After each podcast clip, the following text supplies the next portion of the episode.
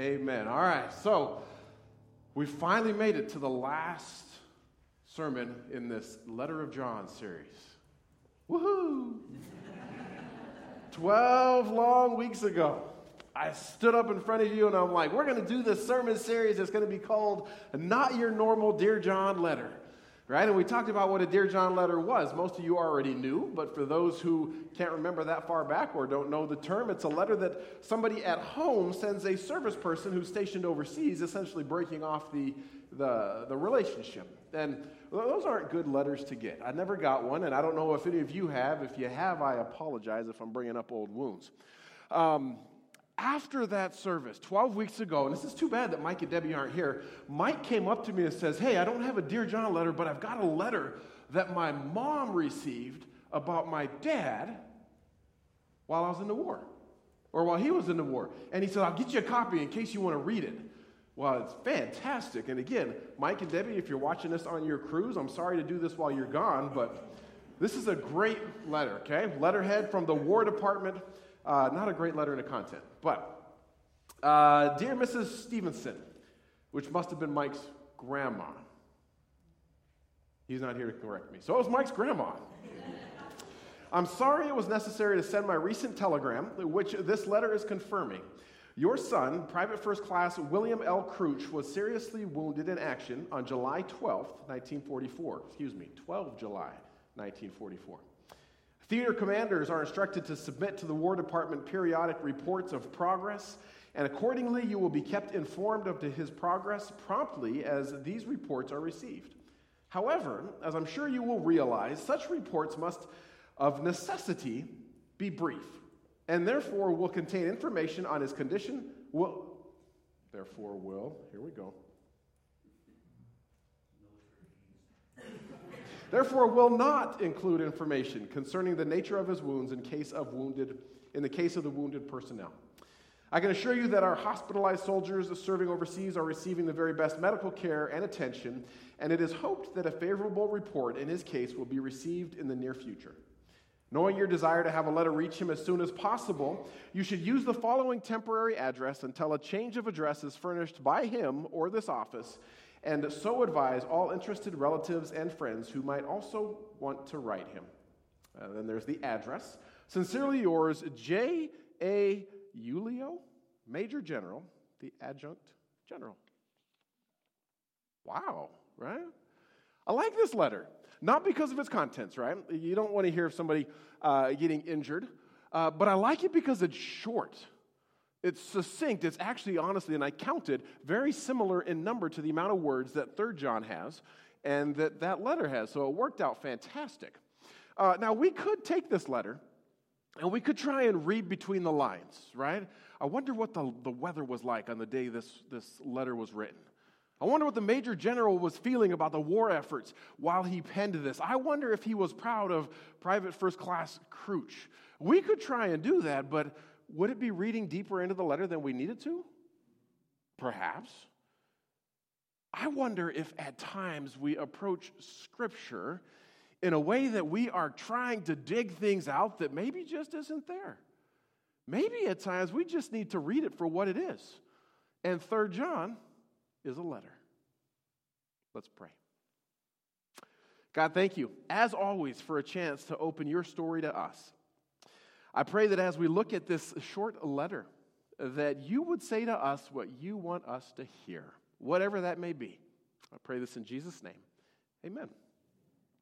All right, go ahead and grab your Bibles uh, or your phones, your apps, whatever you're using to, to open up God's Word, and turn to the letter of Third John. If you are in your Bibles and you're flipping, you're more than likely going to miss it because it is literally the shortest book in the Bible 219 words. Now, it's not going to help at all, but in my Bible, it's on page 1445. Again, won't help you guys at all, but it does for me. Uh, I'm going to lay my cards right on the table.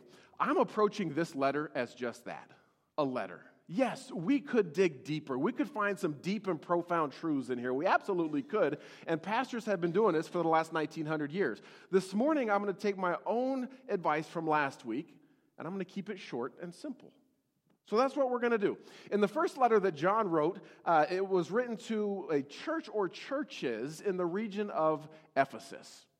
The second letter he wrote, he kind of narrowed his focus down a little bit and he wrote to a specific church, to uh, the, the lady, the chosen lady, and her children, which was code for a specific church and the members of that church. He even said he met some of those members. Today, in this third letter, he writes to somebody in particular, one person in particular. So, follow along with me. I'm reading uh, 3 John, verse 1.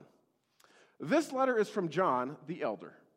I'm writing to Gaius, my dear friend, whom I love in the truth. Gaius. Anybody know who he is? All right, raise your hands. Anybody? No? Oh, 1900 years of people trying to figure it out, and I was hoping you guys would know. Bottom line, we don't know who this is. But if we keep reading, maybe we'll get a clue. Again, back in verse 1. This letter is from John the elder. I'm writing to Gaius, my dear friend, whom I love in the truth. Dear friend, I hope all is well with you, and that you are as healthy in body as you are strong in spirit. Some of the traveling teachers recently returned and made me very happy by telling me about your faithfulness and that you're living according to the truth. I could have no greater joy than to hear that my children are following the truth. Okay, so there's this guy named Gaius. We don't really know who he is, but from the beginning part of that letter, we can deduce that he's a friend. He's a friend of John, perhaps a dear friend. My, my Bible says dear friend. Some of yours probably say beloved. All right? Uh, yes, a lot of scholars will say that was a standard greeting in letters back then.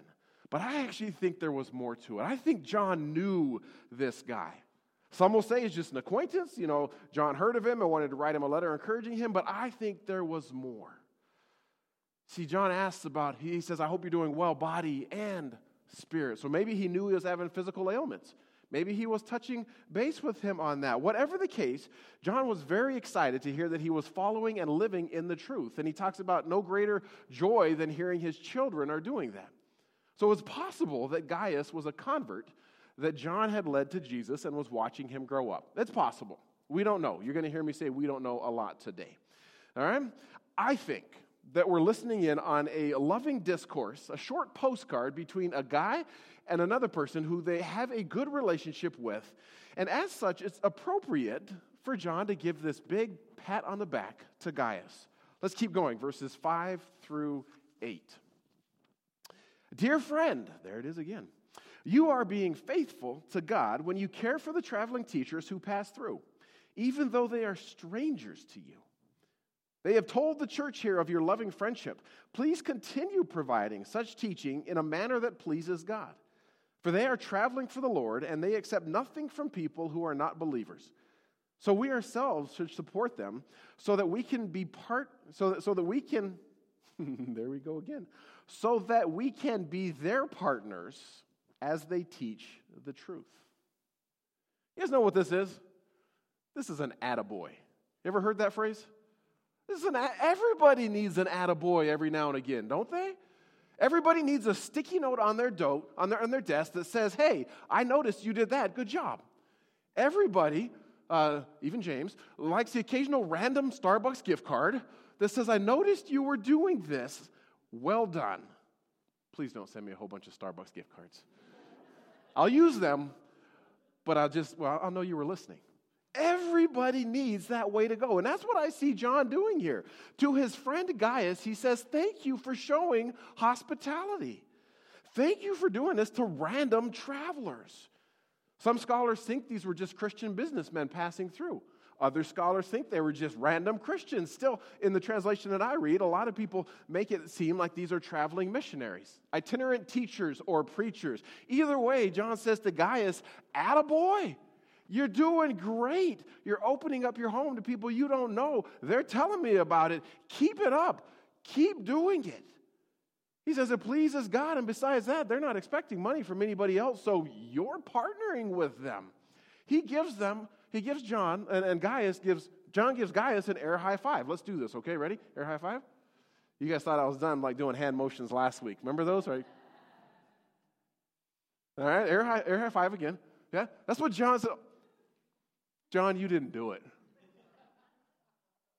Nice. Thank you. Appreciate that. Um, so where was I? Air, air high five. John, Gaius was, John was giving Garrison. One more time, just for the fun of it. All right, there we go. It's possible that Gaius would have known the words of Moses from the book of Leviticus, chapter 19. Treat them like native born Israelites. He was talking about people who were not part of their community passing through. Love them as you love yourself. Remember that you were once foreigners living in the land of Egypt. I am the Lord your God. It's possible that Gaius knew that. Now, it's possible Gaius also had heard of a guy named Paul who 70 years earlier was writing a lot of letters, one of which was a letter to Rome, in which he wrote this When God's people are in need, be ready to help them. Always be eager to practice, say it with me, hospitality. That's what Gaius was doing. It's also possible that if John and Gaius were good friends, that John, one of Jesus' best friends, had said, Hey, another one of Jesus' best friends, a guy named Peter, also wrote a letter. Listen to what he says. First Peter chapter something. There we go. Chapter 4, verse 9.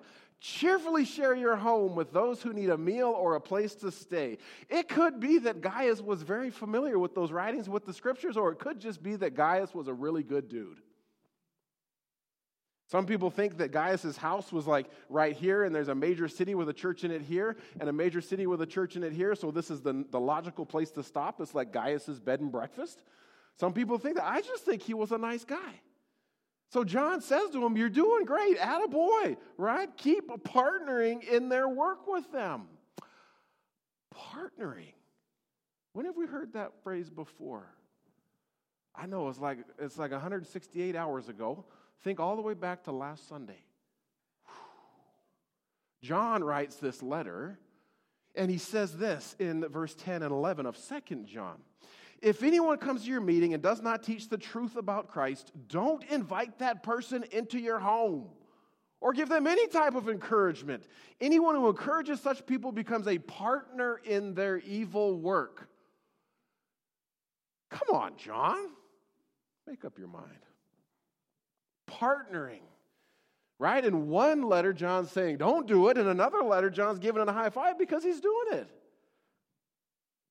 That's a shift.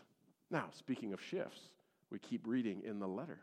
This dramatic shift following a high five from John to Gaius, we get to verse 9. I wrote to the church about this, John says, but Diotrephes, who loves to be the leader, refuses to have anything to do with us. When I come, I will report some of the things he is doing and the evil accusations he's making against us.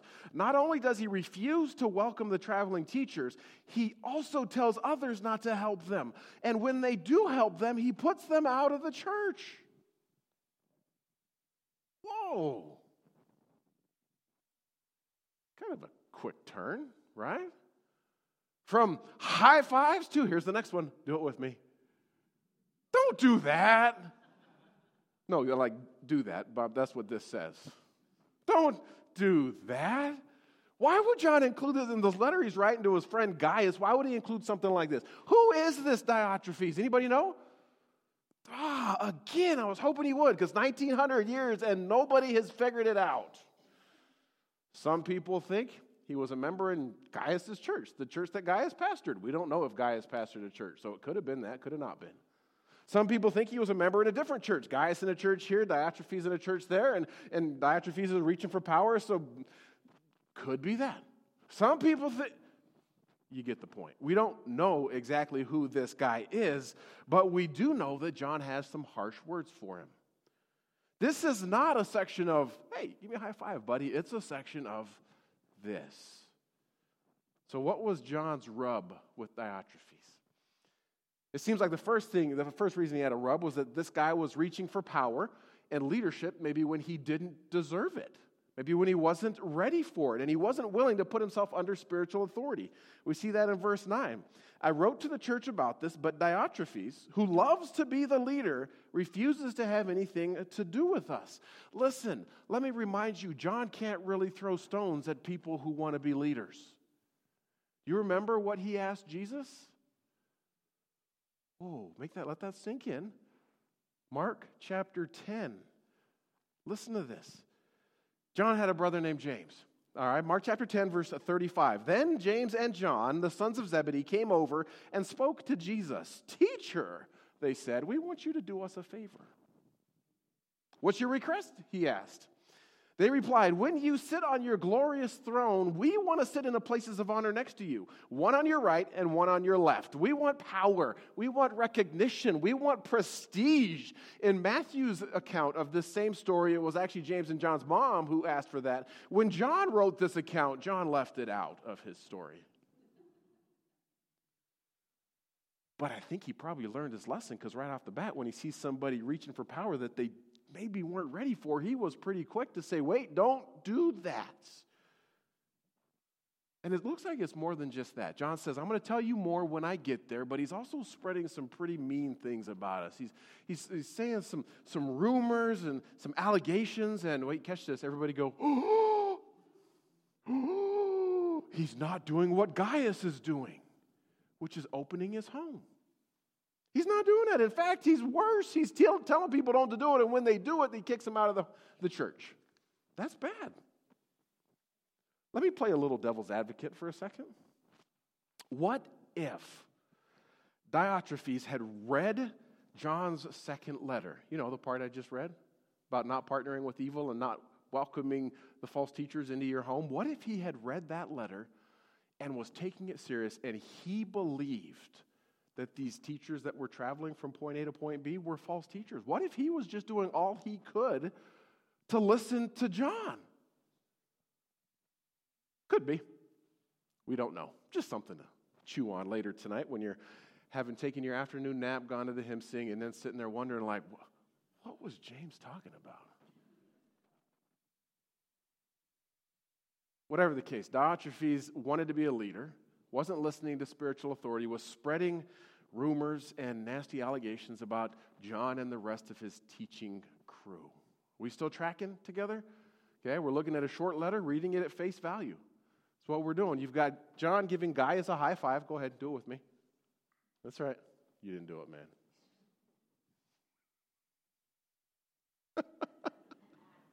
All right, everybody's going to wag their finger now. And then John goes on to Diotrephes and go like this. Jim? and then we, then we get to the next part, all right? John says, The guys you choose. Who are you going to be? Verse 11. Dear friend, don't let this bad example influence you. Follow only what is good. Remember those who do remember that those who do good prove that they are God's children, and those who do evil prove that they don't know God. Pretty straightforward. John says the Gaius, be a good example. Keep doing what you're doing. Don't follow the other example. For the people who do the good example are obviously children of God, and people who don't are not. That's basically what he says. And then he just keeps going. And he introduces a new character. Verse 12. Everyone speaks highly of Demetrius, as does the truth itself. We ourselves can say the same for him, and you know we speak the truth. Who is Demetrius? Wait, wait I know this one, okay? I know this one. Demetrius lives three, three blocks down from me. He's got a son who's the same age as JJ. He coaches hockey out in Post Falls, and his wife works for Southwest Airlines. That's Demetrius. Now, who's this, who's this Demetrius? Anybody? Ah, again, 1900 years. Nobody knows. Most scholars believe, and it's probably a fair guess, that Demetrius was the guy who John said, Here, take this letter to Gaius. And he was a stand up dude. He was a guy that he could be trusted. That's very clear and evident in here. And what's also clear and evident is that John did not have very much uh, finger, like pen, paper um, endurance because he just ends the letter. I have much more to say to you, but my fingers hurt. And I don't want to write it out with pen and ink. The fingers hurt part weren't in there. Just making sure we're on the same page. I wanted to call you, but I thought I might call in the middle of church.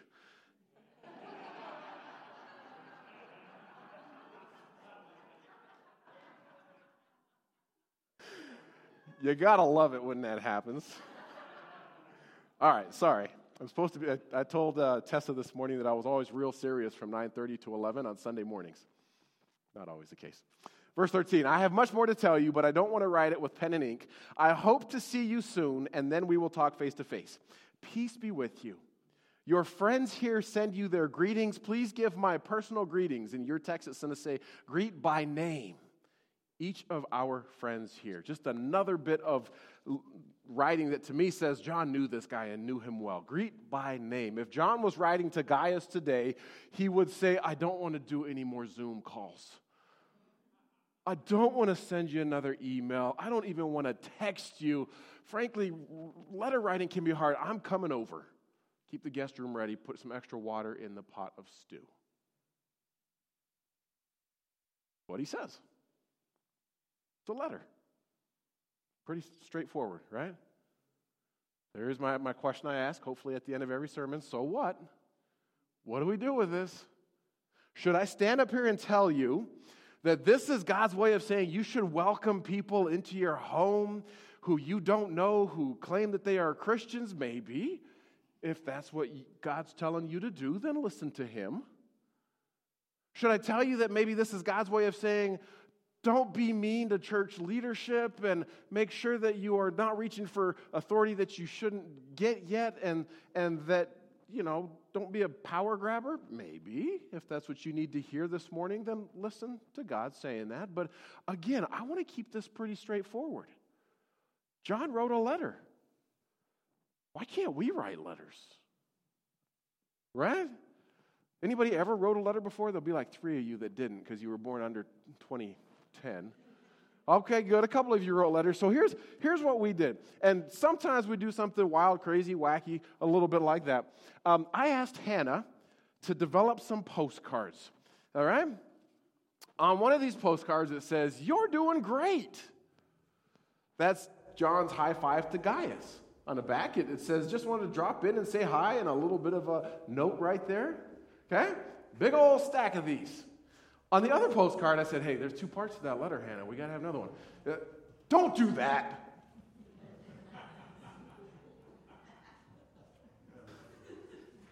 We're going to hand these out.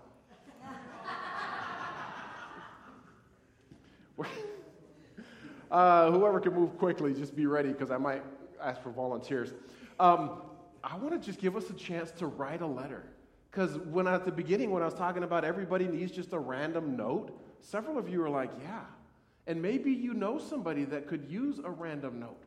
Maybe you've been encouraged by somebody who you could encourage then in return. Maybe you've seen somebody doing something that you know they're doing it for the Lord and they're not going to ever ask for praise or applause, but you can say, hey, I noticed that Gabe, you were holding the door like nobody's business this morning for all the people that walked in, and I want you to know how much I appreciate your friendly demeanor when you walk in. You may be nine. How old is he? You may be nine years old, but you are doing a service for the kingdom. You send a, don't, that's my letter. Don't send that one. Okay? If Gabe gets 90 letters like that, fantastic. Put them in a scrapbook. Um, make it worth it. Don't just say, hey, good job, because they don't know what, what they're doing good for. All right? If you really think you need to write this letter, the don't do that letter, I want to make sure you've already tried to address whatever you're trying to address in a postcard. I want to make sure you do it in a way that uh, is kind and won't scare people away from Jesus or the church. And frankly, you should just send this one to me so that I can proofread it and file it in a round, round file cabinet I have under my desk. Okay? But it, we will give you this if you ask for it. But if you don't ask for it, we'll give you this stack. Does that make sense? Practical and tangible. Sometimes we walk away with, man, that was so hard today we're going to leave having accomplished what the sermon should accomplish. We're going to write a letter. Is there any questions? You should have a pen in the pocket in front of you. I need a couple people who are really fast or at least mobile enough to get around to all the people in here um, who can come and help me hand these out. Um, I tell you what, I will walk around with this one so I know who's grabbing the don't do that one. You guys uh, go ahead and share some, pass those out. Linda's going to pray for a little while. Play. Linda's going to play. Once we have a chance to write, I'll come back up and pray. Okay?